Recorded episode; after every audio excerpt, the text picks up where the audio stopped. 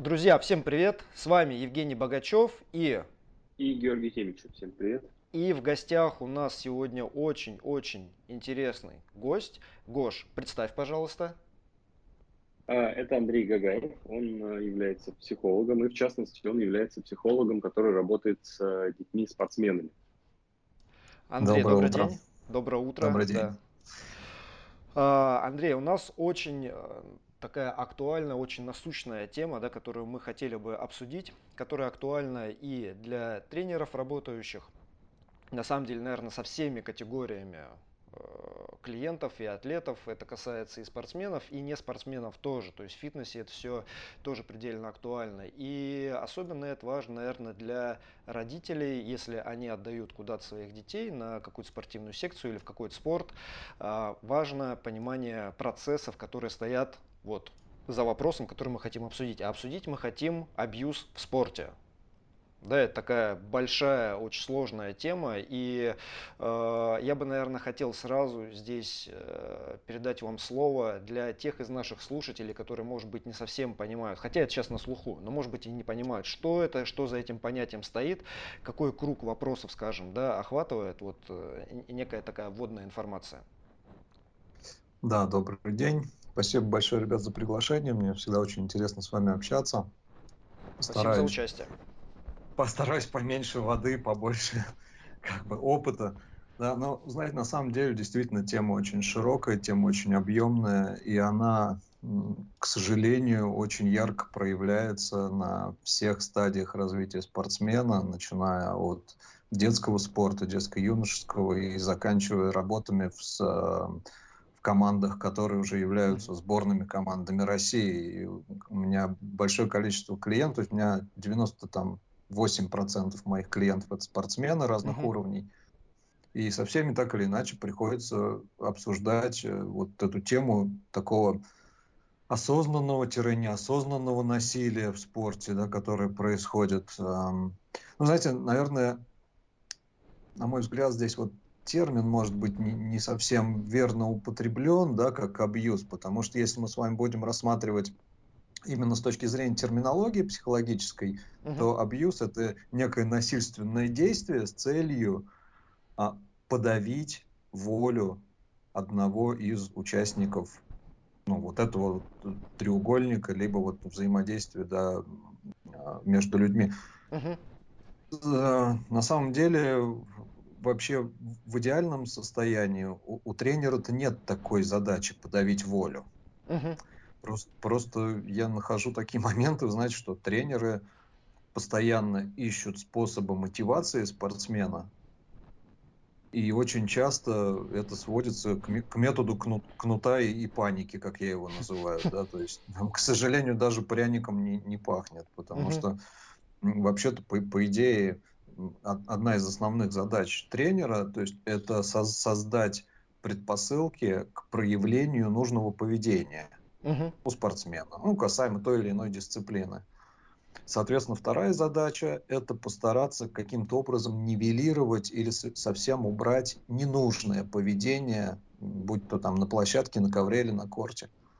И вот в погоне за тем, чтобы убрать ненужное поведение, как раз и происходит скатывание в негативное воздействие на спортсмена, то, что мы называем негативное подкрепление. Uh-huh.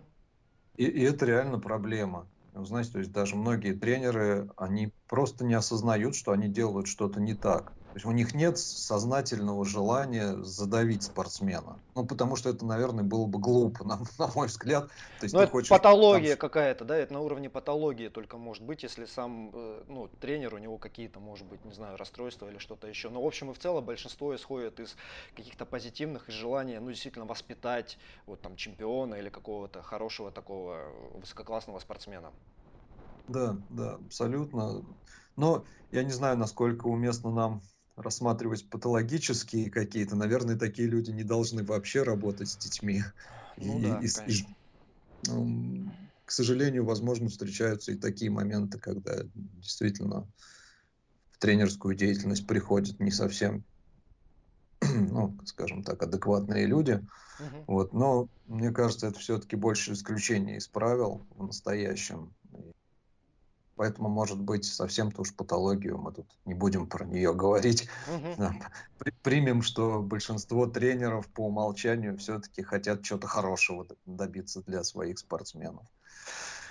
Но, тем не менее, да, вот встречаются такие поведенческие акты, когда тренер ведет себя неадекватно. А... Ну, опять, вы меня, наверное, поправите, если смотреть англоязычную какую-то литературу и если там смотреть абьюз в спорте, да, то выделяют четыре типа, ну или вида. Это эмоциональный, это, соответственно, физический, это пренебрежение и, собственно, сексуальный. Ну, сексуальный – это прям патология, это вот то, о чем мы говорим, чего в принципе не должно быть, да, а все остальные, вот эти три формы, они, я так понимаю, могут встречаться в любом вообще сочетании, в любой степени, а, и восприниматься тренером как педагогические какие-то моменты там и, и так далее. И здесь вот единственный что момент, который, может быть, про патологию чуть-чуть сказать и как бы и потом об этом забыть. Мне кажется, может быть важно, чтобы, например, родители, которые отдают куда-то ребенка, могли, если это возможно, я не знаю, возможно ли это, собственно, понять, вот, вот они видят, как педагог, как тренер строит свою работу, да, и чтобы родитель, может ли он какие-то критерии использовать, чтобы понять, что нет, вот это уже не строгость воспитания, вот это уже похоже какое-то такое э, насильственное, там, не знаю, поведение, да, которое может, ну, ребенку там отбить мотивацию, как минимум тренироваться, а как максимум там еще и какие-то травмы, которые там психологические, которые надо будет потом прорабатывать. То есть есть ли, вот так сформулировать, есть ли у родителей, которые отдают ребенка в секцию, возможность защитить ребенка заранее, да, вот от какого-то вот такого чуть двинутого тренера, и, и если можно его распознать по каким-то признакам или нет? Знаете, но на мой взгляд, в принципе, сейчас большинство родителей очень адекватно относятся к выбору того или иного вида спорта и секции, и у нас сейчас век информации. Ну, то есть мы можем наводить справки по поводу тренера, угу. приходить на тренировки к нему, общаться с этим тренером, спрашивать, задавать ему миллион вопросов по поводу того, что волнует родителей, и я настаиваю, чтобы родители это делали на момент выбора секции, угу. на момент выбора вида спорта и выбора наставника, который будет работать с ребенком. И, ну, тут, наверное, стоит единственный такой немножечко уточнить момент, да, что если уж родитель определился с тренером, uh-huh. то дальше все должно быть на доверии. Uh-huh. То есть не должно быть разговоров на кухне о том, что ах, вот этот тренер себя ведет неправильно, делает не так. Да, ну, знаете, на мой взгляд, один из основных критериев, на который стоит обратить внимание, он на самом деле очень простой, и он общечеловеческий, называется уважение. Uh-huh. Тренер обязан уважать спортсмена. Только таким образом он сможет добиться уважения к себе.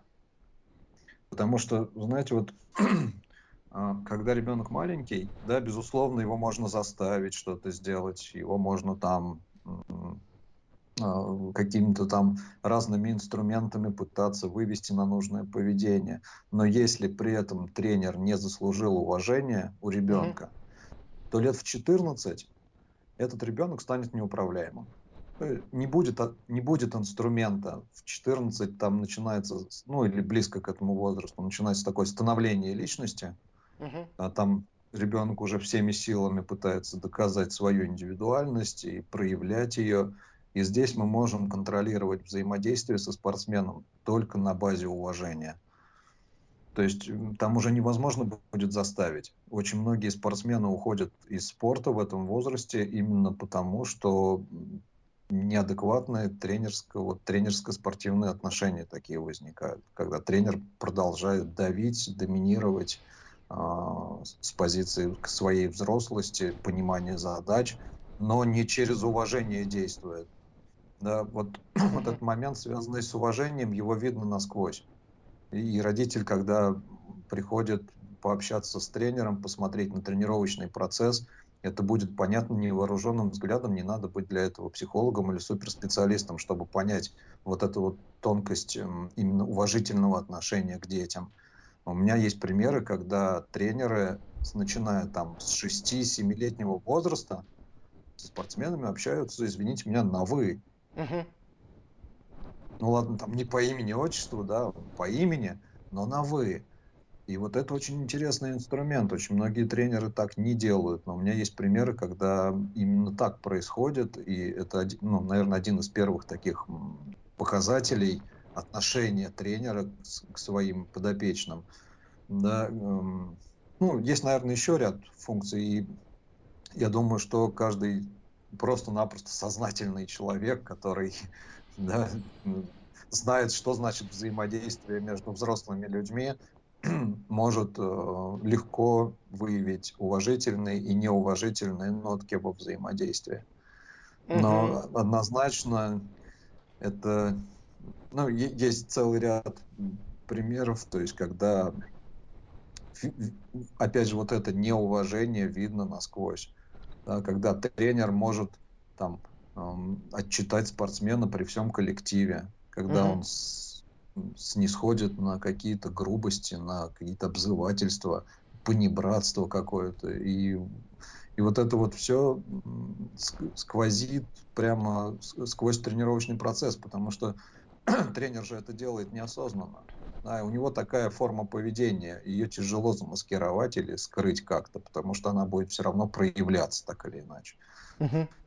Мне кажется, в этом плане очень важно, чтобы родитель разговаривал с ребенком по поводу тренировочного процесса, по поводу того, что там происходит, по поводу того, как себя ведет тренер, что чувствует ребенок на тренировках. Это будет, то есть это постоянно руку на пульсе, то, что называется. А вот что делать, если у ребенка, например, ну, уже были какие-то травмы, я это, опять же, по примеру там, своих пациентов, но при этом родители продолжают водить его к тренеру. Там одна травма случилась, окей, может быть, случайно. Потом вторая травма, третья травма, четвертая травма, пятая травма. И ребенок в итоге даже говорит мне на приеме, да, что ну, я не хочу возвращаться в спорт. При этом его продолжают туда тащить и говорят, что либо к этому тренеру, либо вообще заканчивают карьеру. Да, это получается такого своего рода насилие со стороны родителя уже, да? Угу. По, по большому счету. Но... Ну, в том числе, мне кажется, там и со стороны родителя в плане именно того, что принуждают идти именно к этому тренеру, а, и со стороны тренера сто процентов, потому что ну, не бывает просто так четыре травмы за короткий период у одного спортсмена, и, причем они в разных местах. Ну...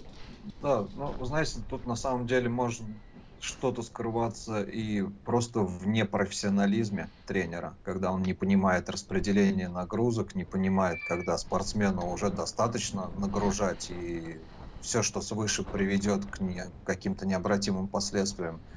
А, вместе с тем, да, это может быть и какое-то немножечко, может быть, неадекватное отношение к своим спортсменам со стороны тренера в погоне за результатами, да, когда это по, по шесть часов на льду, например, там в девятилетнем возрасте, это явно много. Uh-huh. И это надо понимать. А, проблема, знаете, состоит здесь, наверное, в том, что многие родители пытаются скомпенсировать какие-то свои недостижения в прошлом. Да, это называется типичной проекцией, да, когда я не достиг, ты у меня достигнешь по-любому, uh-huh. говорит родитель. Но это лечится. Но это надо разговаривать с родителем. Это надо, надо очень четко понимать, что м- нельзя чемпионом стать, когда ты постоянно заставляешь и постоянно это в негативе. То есть надо постараться заинтересовать ребенка в этом виде спорта, и тогда он сам начнет показывать хороший результат. Если ребенок, возможно, не предрасположен к данному виду спорта, то надо задуматься вообще, ну, куда мы идем и что я делаю, да, как родитель. То есть мне нужен счастливый, здоровый ребенок, или мне нужен там чемпион мира, который в двадцать лет закончит карьеру, оставшись с коллегой там на всю оставшуюся жизнь. Uh-huh. Ответственность родителя стопроцентная, да, и здесь, к сожалению, наверное, нет универсального ответа на этот вопрос. Есть и родители-тираны, есть и родители-деспоты встречаются, и с, с этим бороться очень сложно, на самом деле, очень сложно. Ну, и на родителя тяжелее всего повлиять, на самом деле, да, и тренеру тяжело повлиять, и, наверное, вам, как специалисту, как психологу тоже, потому что у каждого родителя может быть позиция, типа, вот это мой ребенок, я знаю, что ему там лучше.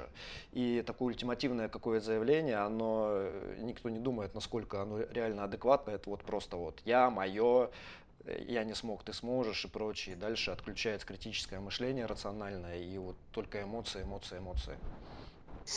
Да, абсолютно. И приходится очень часто сталкиваться с тем, что приводят ребенка, говорят, у него ну вот что-то с ним не так. Так вот, вам ребенок, с ним и занимайтесь. Uh-huh. И, и там в наши там семейные отношения условно дают понять, что залезать не нужно. Но тем не менее, когда ярко видно, что именно детско-родительские отношения влияют на достижения спортсмена, я открыто заявляю об этом родителю. Это, это важно сказать, это, по крайней мере, важно направить внимание родителя. Потому что ну, я отталкиваюсь тоже от того, что мы как родители хотим чего-то хорошего для ребенка. То есть у нас mm-hmm. нет задачи его там загнобить, уничтожить там, и так далее. Да? Мы хотим достижений, хотим, чтобы он рос там, победителем и так далее. И вот тоже в погоне вот за, за этим хорошим, мы просто часто не замечаем своих собственных действий. И когда родителю говоришь, а вы не обратили внимания, что вы вот здесь вот так себя ведете, а как следствие мы получаем вот это, а здесь mm-hmm. вы так себя ведете, как следствие мы получаем вот это, родители иногда с квадратными глазами, а чё, правда? Ну, вот так, посмотрите, выйдите немножко из себя и посмотрите на ситуацию со стороны. Поэтому... С родителями сложнее всего, да, вы абсолютно правы. С ними угу. сложнее всего. Я а вот как, хочу... быть, как быть с тренером? Как быть с тренером, например, который вот прям тоже такой может быть деспотичный и, и типа ты будешь тренироваться или или умрешь? Ну, знаете, у нас вообще в последнее время очень сильно поменялась социальная позиция, и современная молодежь, она уже очень сильно не похожа на тех, которые были вот в нашем драгоценном Советском Союзе, да, и там были совершенно другие идеи, методы, и работало все по-другому немножко. Сейчас дети очень свободолюбивые, уже с маленького возраста, и ими тяжело управлять через напряжение. Им необходимо научиться управлять через позитивное подкрепление и через заинтересованность в своем виде спорта. И я просто наблюдаю сейчас за такую картину, что тренер, который чересчур перегибает палку, он постепенно просто теряет спортсменов. От него mm-hmm. уходят. То есть многие родители все-таки, ну вот при, при всех тех моментах, которые мы сейчас обсуждаем, да, многие родители все-таки адекватные люди. И они видят, что происходит что-то не то. Они пытаются поговорить с тренером, да, то есть выяснить какие-то моменты, возможно ли видоизменение поведения тренера. И если понимают, что невозможно, они просто забирают ребенка и переходят к другому. Да, то есть вот таких вот исключительно фанатиков, которые сказали, нет, вот ты будешь тренироваться только у него и все, сейчас все меньше и меньше. Все-таки родители стараются тоже подстраиваться под процессы и наблюдать за поведением и, и спортсмена, и тренера, за их взаимоотношениями, и стремятся не допускать каких-то критических позиций, которые возникают в этих взаимоотношениях. Угу. Вот это Но... мое наблюдение.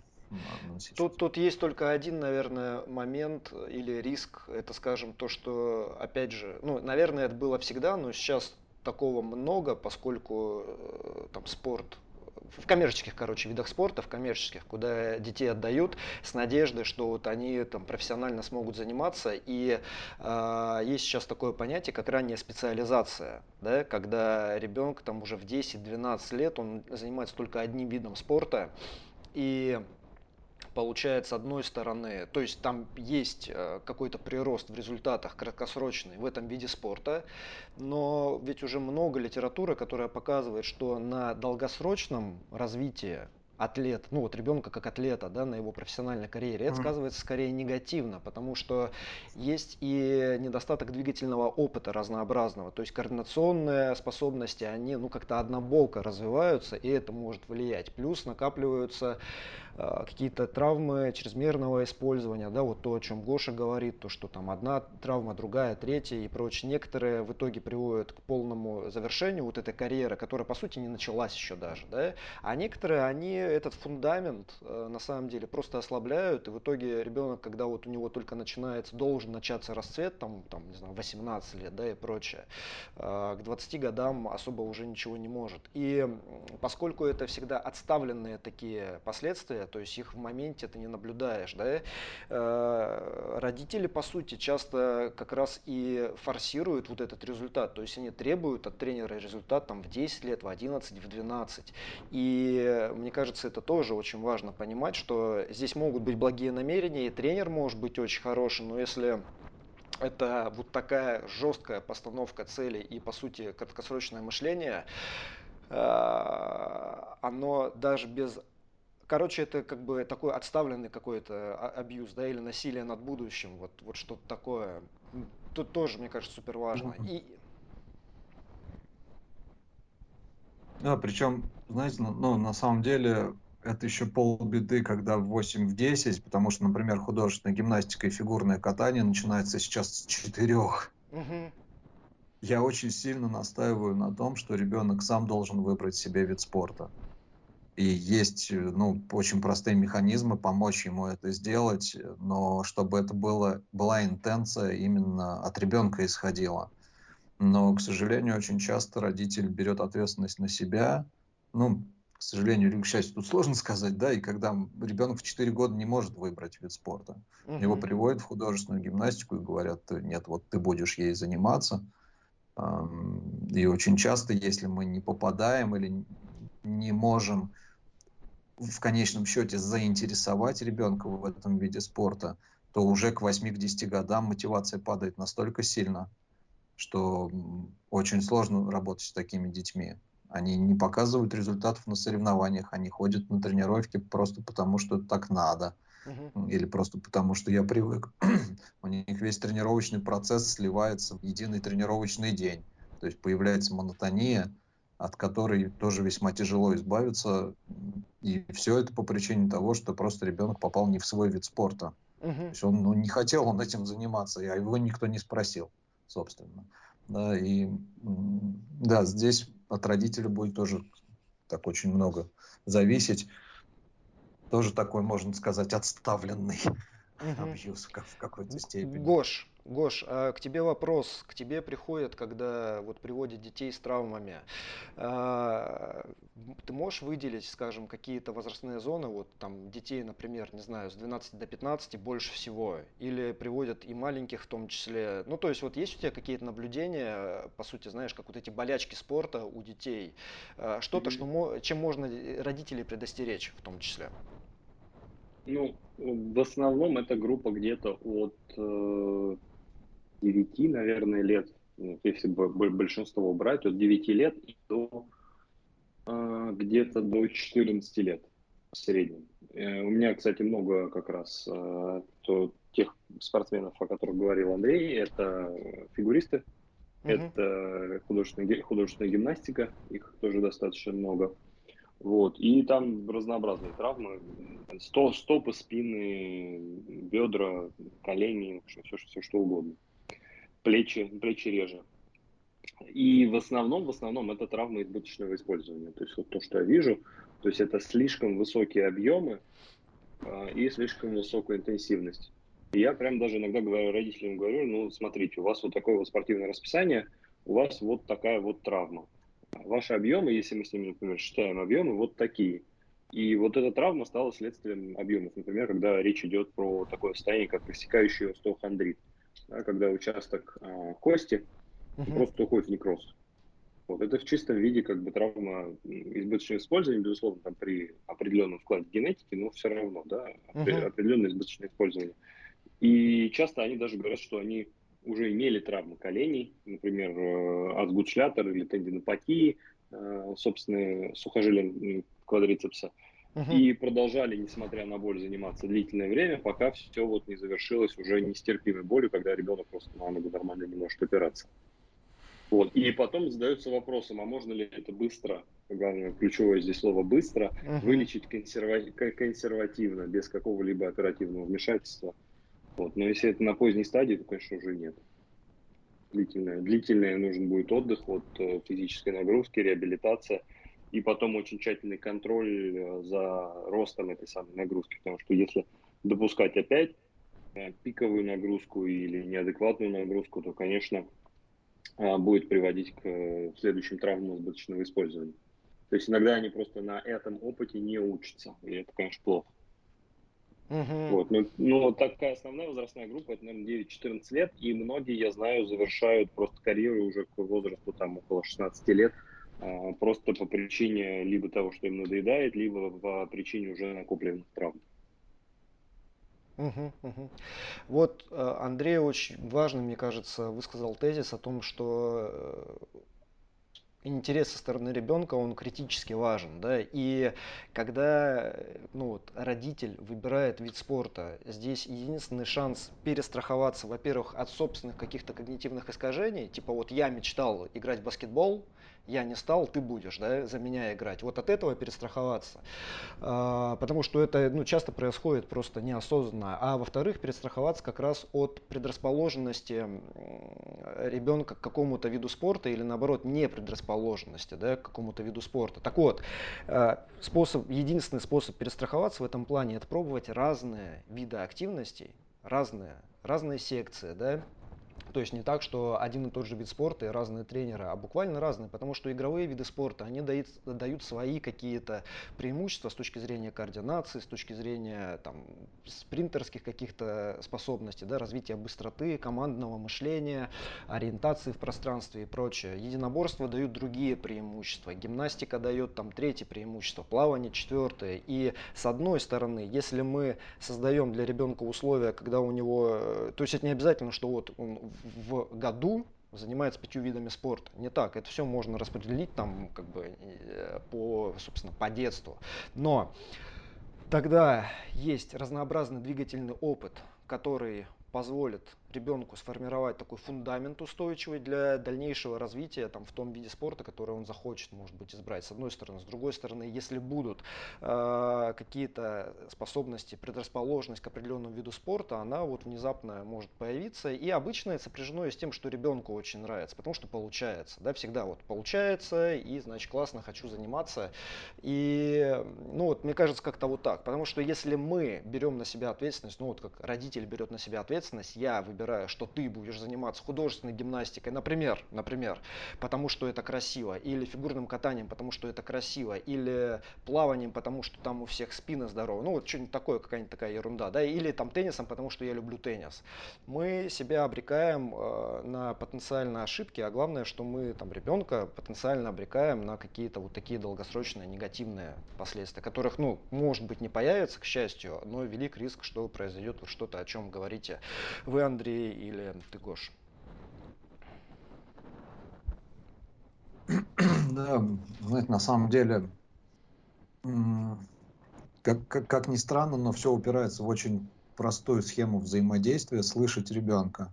Угу. Вот не себя слышать, не, не себя видеть в ребенке, а слышать и общаться со своим ребенком, как, ну, как со взрослым человеком, и уделять особое внимание его позиции. Здесь требуется высокая осознанность родителя как такового, взрослость родителя, угу. взрослой, взрослой позиции, когда мы действительно способны слышать ребенка.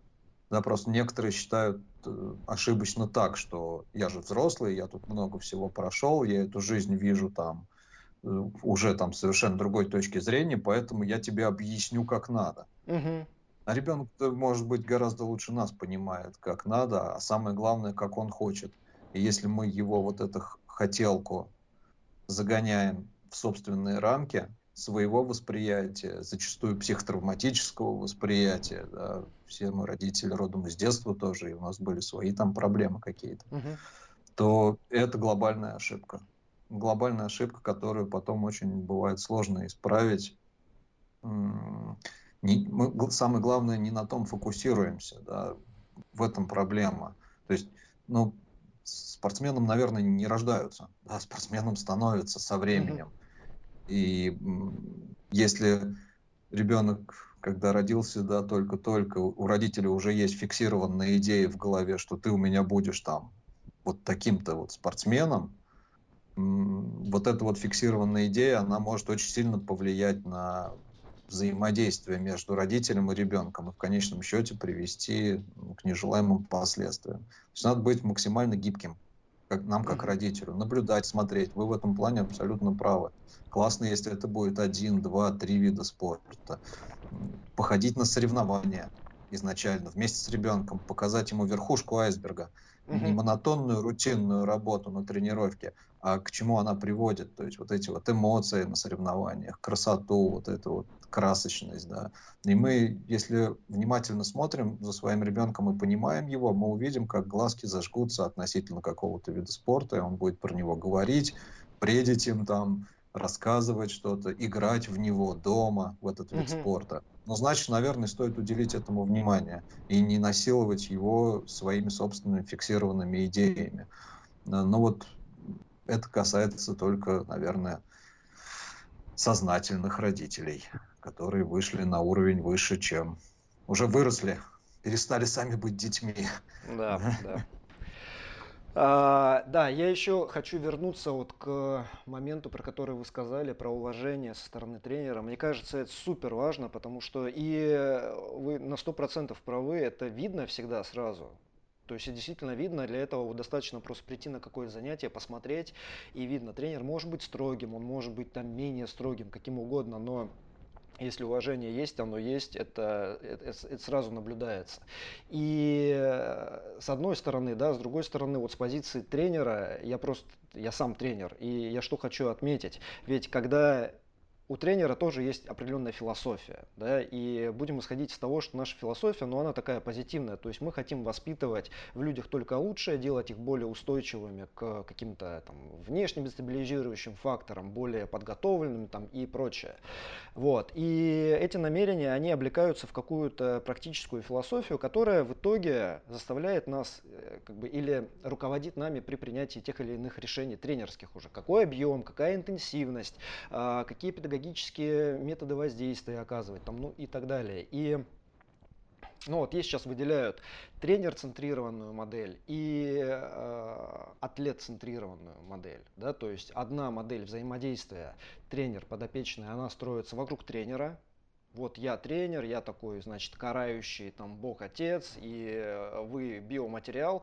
Причем, что жутко, я слышал вот это слово «материал» от тренеров, да, которые работают с детьми, то есть они реально действительно это используют, причем там, ну, используют обыденно. Вот мне приводят материал, он такой, типа, сырой, совсем ничего не могут, там, и так далее, у меня какое-то короткое время, чтобы с ними работать. А... Это одна сторона. Другая сторона – это атлет-центрированная, когда, ну, наверное, вот это то, что строится от уважения к подопечным, да, когда, да, тренер реализуется через подопечных, но все-таки это там жизнь атлета, вот это его достижение, это его тяжелый труд, который он выполняет, его преодоление, там, ну и прочее, прочее, прочее. И к чему я это говорю? К тому, что тренеры, особенно молодые, когда они вот эту философию собственную формируют, типа, а как я должен себя вести, да, они ведь тоже кого-то копируют. И они копируют, может быть, тоже каких-то заслуженных там тренеров, например, по виду спорта, там, их модели поведения, может быть, неосознанно копируют. И вот здесь, мне кажется, необходима уже осознанность самого специалиста, когда он, ну, определенные вот эти модели критически пропускает через себя, да, и понимает, да, вот, вот это для меня приемлемо, вот это нет. И мне кажется, вот этот фактор уважения, о котором вы сказали, это хороший момент проверки не только родителя, вот, подходит тренер ребенку или нет, но это еще и хороший критерий для самого тренера, некий э, такой критерий самопроверки, да, я уважаю тех, с кем работаю, или я их воспринимаю как просто средство самоутверждения, реализации собственных каких-то амбиций, да, может быть, иногда же это просто, типа, вот столько-то там кандидатов, столько-то мастеров воспитал, мне там просто идет надбавка финансовая, и типа меня только это интересует на самом деле, и больше ничего. Вот, но это отдельный такой разговор, а мы говорим о тех, у кого хорошие намерения. Вот когда у человека хорошие намерения, но он не всегда понимает, как себя вести, вот этот критерий уважения к подопечным, мне кажется, он работает во все стороны, это хороший, э, это субъективный критерии, очень четко чувствуемый, который не обманет, наверное, ну, никогда. Да, абсолютно. И знаете, вот здесь вот, Евгений, очень хорошую вещь сказали, воспитание. У нас, к сожалению, воспитание, физическое воспитание, физическая культура воспитания вообще уходит на второй план. И у нас в последнее время я наблюдаю за таким эффектом, который называется «услуги по спорту». Угу. Взаимоотношения, завязанные на деньгах. А, простой пример. У меня есть несколько примеров хоккейных команд, где в первой пятерке играют дети основных спонсоров команды, которые в хоккей играть не умеют. Угу. И, и это проблема тренера на самом деле. Потому что он не выстроил взаимоотношения с родителем. Да, он, ему сказали, вот, ну, не будет у меня ребенок в первой пятерке, не будет вам денег. И при этом такой перекос в команде начинается, потому что все игроки, они абсолютно не глупые, и они видят, что, что происходит на самом деле. Это тоже какая-то определенная форма извращенного насилия, но уже между тренером и родителем. Да? Mm-hmm. Вот, э, от этого надо стараться уходить, и это мастерство и искусство самого тренера, как он выстраивает взаимодействие с родителем при этом.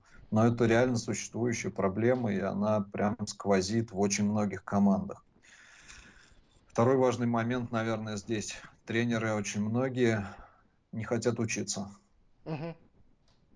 Не хотят учиться, не хотят развиваться, не хотят слышать новые направления, не хотят развиваться в плане педагогических аспектов. И эм, особенно вот в возрасте, да, молодые тренеры, к ним гораздо меньше вопросов. А вот возрастные, я, я здесь в этом виде спорта там тридцать лет работаю, что вы мне тут будете нового рассказывать? Да я вас даже слушать не буду. И вот такая позиция, она неграмотная абсолютно.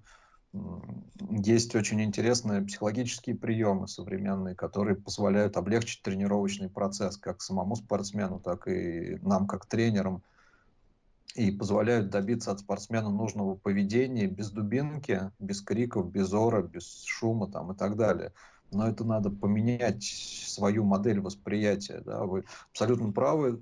Тренер неосознанно перенимает, будущий тренер, да, он неосознанно перенимает модели своих тренеров. Uh-huh. Именно поэтому есть, есть такое понятие в художественной гимнастике, что молодая гимнастка, которая приходит на работу тренером, первые, первые два потока просто зарубает детей.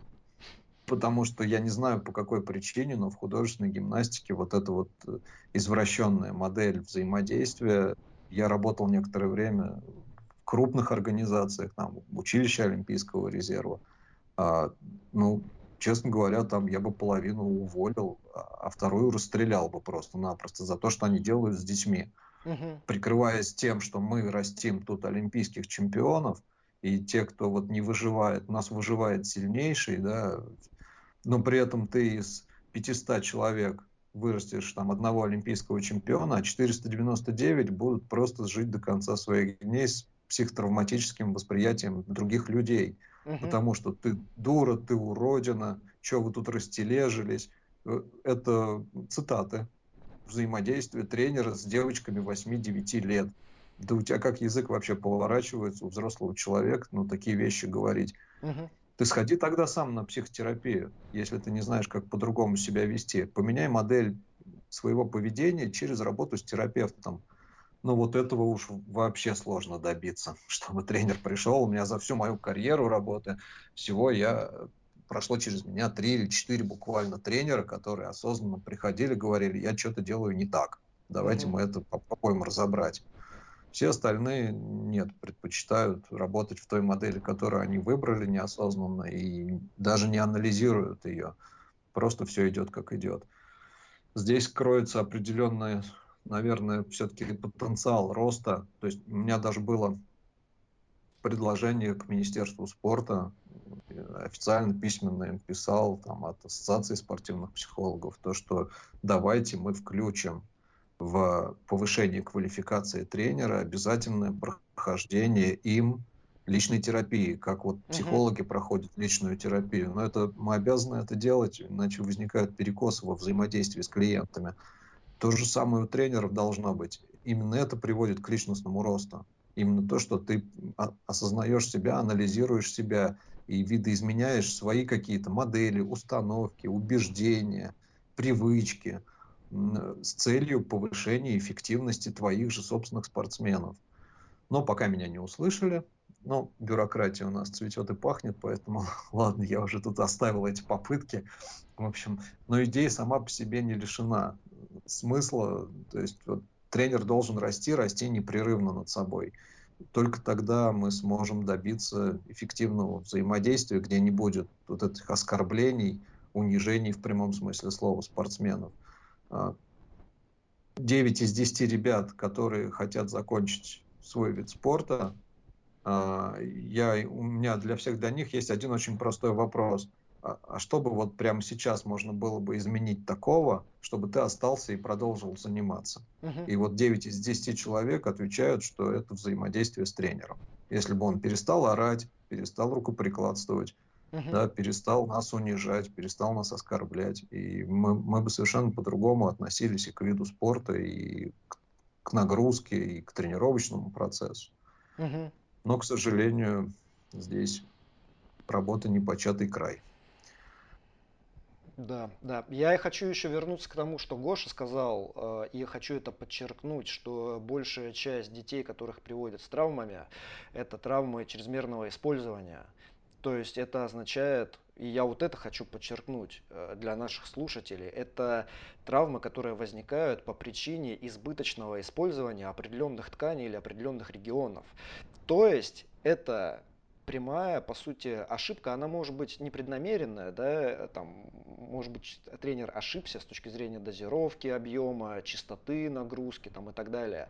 Но это то, что нельзя игнорировать, потому что в видах спорта, в принципе, да, есть травмы, которые вот они, э, их нельзя никак предотвратить, то есть какие-то контактные, например, да, но вот как бы нельзя предотвратить, что какой-то человек в тебя врежется, если ты там едешь на коньках в хоккее, не получится. Но травмы чрезмерного использования, их можно тоже, может быть, не до конца все убрать, но минимизировать в значительной степени. Это вопрос как раз управления тренировочным процессом. И это и для родителей может быть хороший такой знак. То есть, если вы, у вас ребенок получил какую-то травму, вы ведете его к врачу, и врач вам говорит, это травма усталостная, это травма чрезмерного использования. А достаточно одной травмы, не нужно ждать там рецидива или чтобы это было там три-четыре раза, да, чтобы уже задать вопросы и тренеру задать вопросы, да, там, а что с точки зрения методологии там, и прочее. И уже, может быть, на этом этапе рассматривать смену специалиста. С одной стороны. И с другой стороны, если у тренера, у самого тренера подопечные начинают ломаться, и это усталостные травмы, это для него просто вот такой гигантский красный фонарь, что он что-то делает не так. Это не то, что вот надо терпеть. терпеть, это не то, что стремление к высоким результатам сопряжено с риском, это все чепуха, это как бы просто слова абстрактные, да? А по факту мы просто знаем, что мы создаем стимул определенного, определенной интенсивности и определенной частоты воздействия для того, чтобы появлялись определенные адаптации. И вот эти адаптации, они нам необходимы для того, чтобы в конкретном виде спорта показывать результат. Если стремление к этим адаптациям приводит к усталостным травмам. В нас проблема сразу, просто мгновенно. Тут не о чем думать. Не о чем думать. Не так, что вот ребенок что-то там еще что-то такое делает, да, там неправильно, или там кто-то еще. То есть это проблема в тренере, и ему нужно менять подход. Если же он продолжает, типа, нет, это материал, и мы так выковываем чемпионов, и, соответственно, там, что там, лес рубят, щепки летят и прочее, но, как бы, опять это знак для родителя просто бежать оттуда. Просто бежать. Потому что если тренер воспринимает э, там, твоего ребенка как биоматериал, ну я не знаю, кем надо быть, чтобы своего ребенка там, этому человеку доверить. Ну то есть... Да, Гош, поправь получается... меня, если, да. или, доп, или дополни, я, если это. Тут я, тут я абсолютно согласен. А, проблема в том, что когда, например, я начинаю родителям рассказывать про программирование тренировочного процесса, про подсчеты объемов, про то, как, например, вводить новые какие-то виды, да, там, активности. И говорю, что, ну, вы знаете, я вообще, ну, я, конечно, что-то в этом понимаю, как uh-huh. врач спортивной медицины, но вообще, по-хорошему, этим должен заниматься тренер. Они говорят, а нам об этом никто никогда не рассказывал, никто никогда не читал, никто никогда с нами, в принципе, этого не обсуждал. И вопрос у меня в голове возникает, а есть ли у тренера, в принципе, знания, то, о чем Андрей говорил, да, то, что uh-huh. тренеры не хотят учиться. И если они не хотят учиться, то, конечно, они этого знать не будут, потому что, да, вроде бы им когда-то это говорили, когда они получали базовое образование, например, в физкультурном вузе, но mm-hmm. с учетом того, что они в большинстве бывшие спортсмены, особенно если это там уровень сборной, там еще что-то, то, скорее всего, они в вузе учились, ну так, чисто формально, и эта информация прошла тогда мимо них, а сейчас, в принципе, зачем им ее осваивать, в голове у них мысль, потому что они и так уже состоятельны, да, они тренируют детей, и у них там дети достигают каких-то результатов. Ну, так uh-huh. это, ну, это, конечно, показатель, но если тебе дали хорошего ребенка с хорошими данными, да, он, в принципе, мотивирован, то он добьется результатов. И тренер может быть средний при этом, и это не будет заслугой тренера конкретно. Вот, то есть это не, не является показателем. То, что надо учиться и нужно развиваться, в принципе, как тренеру, как тренеру, да, который может программировать, может варьировать, uh-huh. а, может прислушиваться к мнению смежных специалистов, с которыми на самом деле современно и эффективно работать в команде. А, вот этого, к сожалению, нет. Ну, или очень мало, да, или очень мало. Mm-hmm. Опять, вот здесь ведь ошибка выжившего часто срабатывает, да, и это и родитель может смотреть, ну да, вот он же подготовил там сколько-то мастеров спорта или сколько-то чемпионов, и сам тренер может думать, ну, у меня же есть результат, но он при этом думает, и то, о чем вы, Андрей, сказали, да, вот есть чемпион, например, и это вроде как оправдывает то, что четыреста девяносто девять, они где-то просто потерялись, и ты можешь даже не знать, где они, да, ну вот где-то, а на самом деле они где-то, но они вне двигательной активности, они вне любви к двигательной активности, и они как раз формируют, может быть, ну, короче, вот эту часть аудитории, с которой потом в фитнесе очень тяжело тоже работать, потому что им не нравится двигаться, но они вроде как хотят улучшить самочувствие, внешний вид здоровья, вот, ну и так далее, и так далее. Ведь все это закладывается в детстве. И для тренера точно так же, это ведь тут достаточно просто быть откровенным самим собой. Ты когда думаешь, вот сколько через меня проходит людей, сколько у меня людей достигает результата, да, сколько не достигает результата и по каким причинам. Да, есть неодаренные люди, то есть им просто этот вид спорта не подходит, но это не значит, что они должны ломаться. То есть они должны уходить от тебя с каким-то результатом, который может быть не идеальным, может быть он посредственный, как спортивный, но они должны быть здоровы, во-первых, а во-вторых… Там, наверное, любить тяжелый труд, да, любить вот этот процесс преодоления, который дает им удовлетворение вот от проделанной работы там, и так далее. Ну, опять, то, чего мы хотим в спорте опосредованно, там, может быть, как, как родители, как педагоги. Вот, поэтому, если этого нет, если они уходят от тебя и уходят к врачу, и потом из двигательной активности, проблема в тренере, и нельзя прикрываться тем, что меня так учили, и я так делаю, поэтому, или мы так всегда делали и прочее. Это не то, как развивается, в принципе, там, не знаю, человечество, прогресс, знания. И здесь я хочу еще привлечь внимание к тому, что вы, Андрей, сказали по поводу терапии, которая, терапия не является обязательной, да? Но важно, чтобы человек, который в помогающей профессии задействован, а педагоги, это, это любые педагоги относятся к помогающей профессии точно так же, как и врачи, вот, терапевты там, и так далее. И если у человека, который в пом... не так, у человека, который в помогающей профессии, вот у него на чердаке должно быть все в порядке, то есть там должно быть прям прибрано. И вот этот порядок, это ведь результат каких-то сознательных усилий, какой-то рефлексии, правильно? То есть это процесс, который не возникает сам собой, вот типа я там осознаю, что я делаю, какие решения принимаю, какая, какую ответственность я там беру на себя, там, ну и так далее. И либо эта рефлексия, вот она каким-то образом сформировалась, то есть ну, на протяжении жизни человека, и он вот как бы там, не знаю, ведет дневник, еще что-то такое, ну то есть отдает себе отчет. Или же, если нет, некоторым людям тяжело, да, что-то осознать, ну реально тяжело, тогда стоит обратиться к специалисту не потому, что я ненормальный, со мной что-то не так, и мне надо помочь. Мне надо помочь Ну, как раз потому, что я нормальный, потому что я... Может, помочь быть, вырасти. Да, да, да, помочь просто вырасти. помочь вырасти. То есть это так же, как тренер нужен там спортсмену, точно так же и, скажем, терапевт может быть нужен тренеру для того, чтобы преодолеть какие-то там внутренние моменты, блокады, чего угодно еще, и стать на порядок лучше как специалист. Да, абсолютно, но пока это вот в России в очень зачаточном состоянии находится. Потому что действительно немногие осознают и понимают, что, ну, знаете, я бы так сказал, до сих пор бытует мнение, что если я иду к психологу, то я псих. Вот. Угу. Это, ну, по-русски говоря. Ну, никто же не хочет себе признаваться в том, что он псих, поэтому нет, я лучше не пойду, я сам справлюсь. А на самом деле забываем, что психология и работа со специалистом – это прежде всего личностный рост. Над собой, потому что все поведение автоматизировано. Когда мы находимся в первой позиции, а мы действуем всегда из первой позиции, мы всегда из своих глаз смотрим. Угу. Нам очень тяжело бывает выйти и посмотреть на себя со стороны, на свои действия. И вот, вот этот анализ, он гораздо проще его произвести при помощи человека, который просто знает приемы и техники, которые позволяют это сделать. Легко, без каких-то напряжений, там, да, без, без лишних там, сложностей. Но, может быть, со временем у нас это войдет в культуру, просто-напросто, да, ходить действительно к специалисту, разбираться, расти, двигаться вперед. Пока все в очень таком зачаточном состоянии. И, знаете, еще вот пока размышляю, пока в течение нашей с вами беседы, есть еще одна такая очень большая проблема, то, что у нас отсутствует индивидуальный подход все-таки до сих пор. Угу.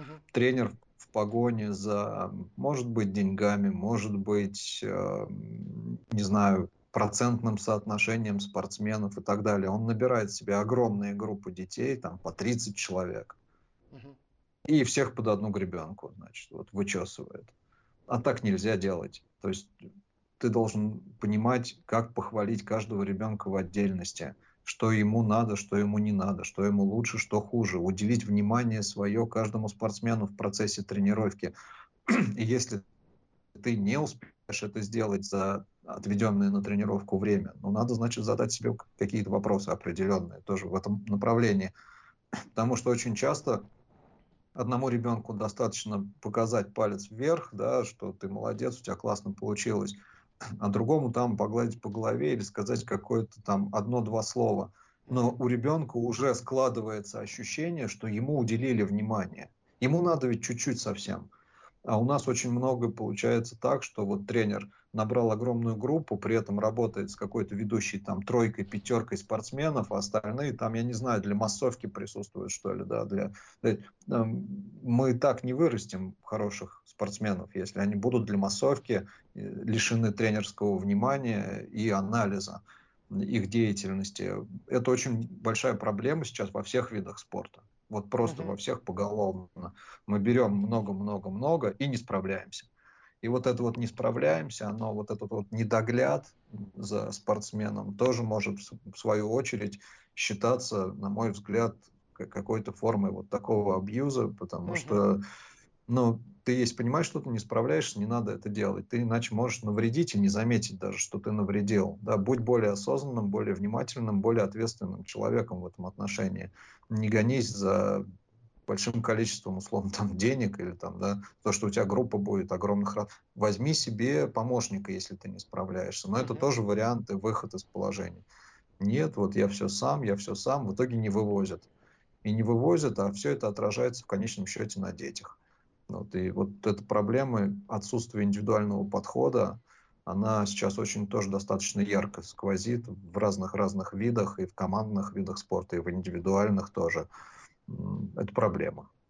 Да, да, да. Я хочу подчеркнуть здесь еще раз, что насилие – это не обязательно оскорбление, это не обязательно рукоприкладство или что-то еще. Пренебрежение, отсутствие обратной связи, какое угодно, просто отсутствие внимания со стороны педагога – это тоже насилие. Потому что, ну, вы, Андрей, об этом сказали, да, ребенок чувствует себя ненужным, во-первых, то есть это психологически очень тяжело, а во-вторых, какой шанс научиться, если тебе не дают обратную связь, если ты не знаешь, что ты делаешь хорошо, ты не знаешь, что ты делаешь плохо, ты как бы вообще ничего, ты просто в вакууме что-то делаешь, И да, наверное, тут как бы сквозь бетон, да, пробиваются какие-то ростки там и какие-то растения вырастают, но сколько там, по сути, там, опять это один из там каких-то тысяч, который вопреки всему, вопреки всему пробьется, и которого потом этот тренер, между прочим, запишет себе в послужной список и будет им тоже прикрываться. Вот смотрите, я как бы и таких вроде сначала ничего себя не представлял, а потом, эх, как бы, как вымахал, вырос. Э, так вот, пренебрежение – это тоже форма насилия. И опять же, вот эти усталостные травмы, и да и не усталостные травмы тоже, они значительно повышаются с точки зрения риска, то есть риск повышается, если мы просто не видим, что делает человек, то есть мы не можем скорректировать технику, может быть, он старается привлечь наше внимание изо всех сил и этим себе вредит, да, а может быть, он как бы делает спустя рукава, и на самом деле там и от этого результат не будет ни вреда, но ни пользы физической, а вред психологический будет точно, потому что как минимум, как минимум, если детский тренер не может привить любовь к двигательной активности, на мой взгляд, с точки зрения всей последующей жизни, там будет где-то профессиональная профессиональная карьера, а где-то она закончится, даже если вот она будет, да, но человек живет долго, и его благополучие физическое, оно напрямую связано с двигательной активностью. Просто регулярной, хорошей, такой умеренной, разумной двигательной активностью. Да? Но для того, чтобы она представляла из себя ценность и э, ценность, которой ты готов выделить место в своей жизни, вот в течение там, всей этой жизни, это закладывается в детстве, короче, или нет. И это, это основная цель педагога, не чемпиона воспитать, а на самом деле вот, вот этот дар двигательной активности, да, может быть, привить, если получится, вот на мой мы, взгляд. Мы, да, мы опять вот возвращаемся к моменту, что это должно быть воспитание, культурное, физическое воспитание, привить любовь к спорту, привить любовь к физической активности. Абсолютно правы, это понадобится в течение всей оставшейся жизни, потому что лень происходит от того, что у нас недостаточно нагружено тело. Оно не привыкло нагружаться, и mm-hmm. у нас зона комфорта расплывается, превращается исключительно в диван. Вот, и, хотя можно ведь и при активной нагрузке телесной чувствовать комфорт. Да, весь вопрос в том, что мы привыкли к этому или не привыкли. Да. И здесь вопрос, да, именно к раннему возрасту. То, как научили относиться к нагрузкам. Научили любить нагрузку или нагрузка вызывает отторжение. Это, опять же, вопрос к тренерам. Uh-huh. Вот как много, как много на них возложено на самом деле. Да? И... Uh-huh. Uh-huh. Так только поэтому и стоит этим заниматься, если ты хочешь это, наверное, все дать. Потому что если вопрос денег, то ну, есть более какие-то, наверное, финансово привлекательные виды активности, деятельности, которые можно там выбрать. И это не обязательно, и далеко не всегда тренерская работа. Так, ну что, мы, наверное, будем подводить итоги. Гош, от себя сейчас добавишь что-то еще? Ну, от себя я могу добавить, что нужно обязательно уделять внимание восстановлению. Вот что я могу сказать, потому что когда, опять же, если мы говорим про вот такой вот абьюз в плане именно избыточной нагрузки, uh-huh. то родители должны помнить в первую очередь, что восстановление является такой же частью тренировочного процесса, как и нагрузка. И если вы на ребенка больше наваливаете, он просто не успевает переваривать, то пользы от этого никакой не будет, а только будет расти риск травмы и ухудшаться исполнение двигательного навыка или там показатели спортивные только будут ухудшаться. И если это происходит под давлением тренера, то надо непосредственно разговаривать с тренером и модифицировать эту нагрузку.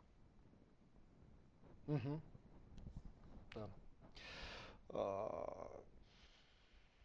Я от себя, наверное, ну, некий, может быть, мой итог, вот, который я для себя вынес из, из этого разговора, это то, что... Э- Для, для специалиста, для тренера очень важно сформулировать, наверное, некие ценности в работе, то есть чего я хочу достигнуть. И там всегда это многогранно, есть финансовая сторона, она никуда не денется. Если мы профессионально занимаемся, финансовая будет. Но помимо этого есть и сторона там, вот этих спортивных результатов, тоже никуда не денется. И нас будут оценивать по этой стороне. Да?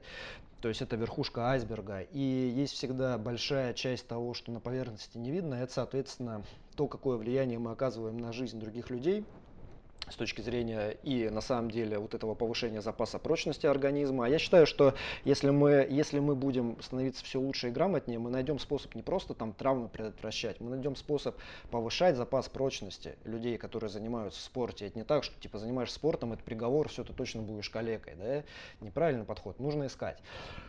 А, вот это находится под поверхностью, и главное, это еще раз и любовь к двигательной активности, и на самом деле все те психологические преимущества, которые человек может получить от тяжелой физической работы, уверенность в себе, уверенность, что он с помощью своих усилий может достигать каких-то результатов, да, способность полагаться на себя и на самом деле умение работать в коллективе, если это командные виды спорта, позиционировать себя, оказывать поддержку, там, принимать какую-то помощь со стороны и прочее, прочее, прочее, но э, в идеале, да, там, рассматривать все эти аспекты как-то системно и системно стараться их достигать. Если мы говорим о родителях, то родителям надо убедиться всегда, то есть статус родителя, он не дает нам, значит, такую индульгенцию от того, что мы всегда, что мы не ошибемся, да? Мы полны все когнитивных искажений, полны тараканов, и каждому человеку, каждому родителю, мне кажется, нужно вырабатывать систему перестраховки от собственных тараканов, чтобы эти тараканы в итоге не засели где-то там в ребенке, не испортили ему жизнь, потому что никто этого не хочет, а тем не менее очень часто это, к сожалению, получается. Андрей, от вас какой-то, не знаю, итог, финальные ну, слова. Вы знаете, я, я бы, наверное, остановился более внимательно на том, что мы должны в любом случае, в любой деятельности, будь то родительская, тренерская или какая-либо еще, отталкиваться прежде всего от любви и уважения друг к другу. Угу. Если эти два параметра будут на высоком уровне, у нас ну, просто не будет там места ни оскорблениям, ни унижениям. Мы просто будем понимать, что да, этот ребенок способен на что-то чуть больше в плане данного вида спорта, этот, может быть, где-то чуть меньше. Но если я тебя люблю и уважаю, как, просто как человека, а, у меня нет нужды в самоутверждении, у меня нет нужды в доми- доминирующей позиции относительно тебя. И в конечном счете все взаимодействие между тренером и спортсменом перерастает в очень-очень эффективное, поддерживающее и взаимодействие. И в конечном счете это отражается и на результатах, конечно. Поэтому любить надо друг друга и уважать. Да. Андрей, большое спасибо за очень содержательный, очень интересный разговор. Мне кажется, очень круто получилось. Ну, я для себя, по крайней мере, вынес очень много. Большое спасибо. Спасибо за приглашение. Буду рад поучаствовать в ваших передачах. И всем спасибо, спасибо за внимание. Большое. До свидания. Всем пока. Всем пока.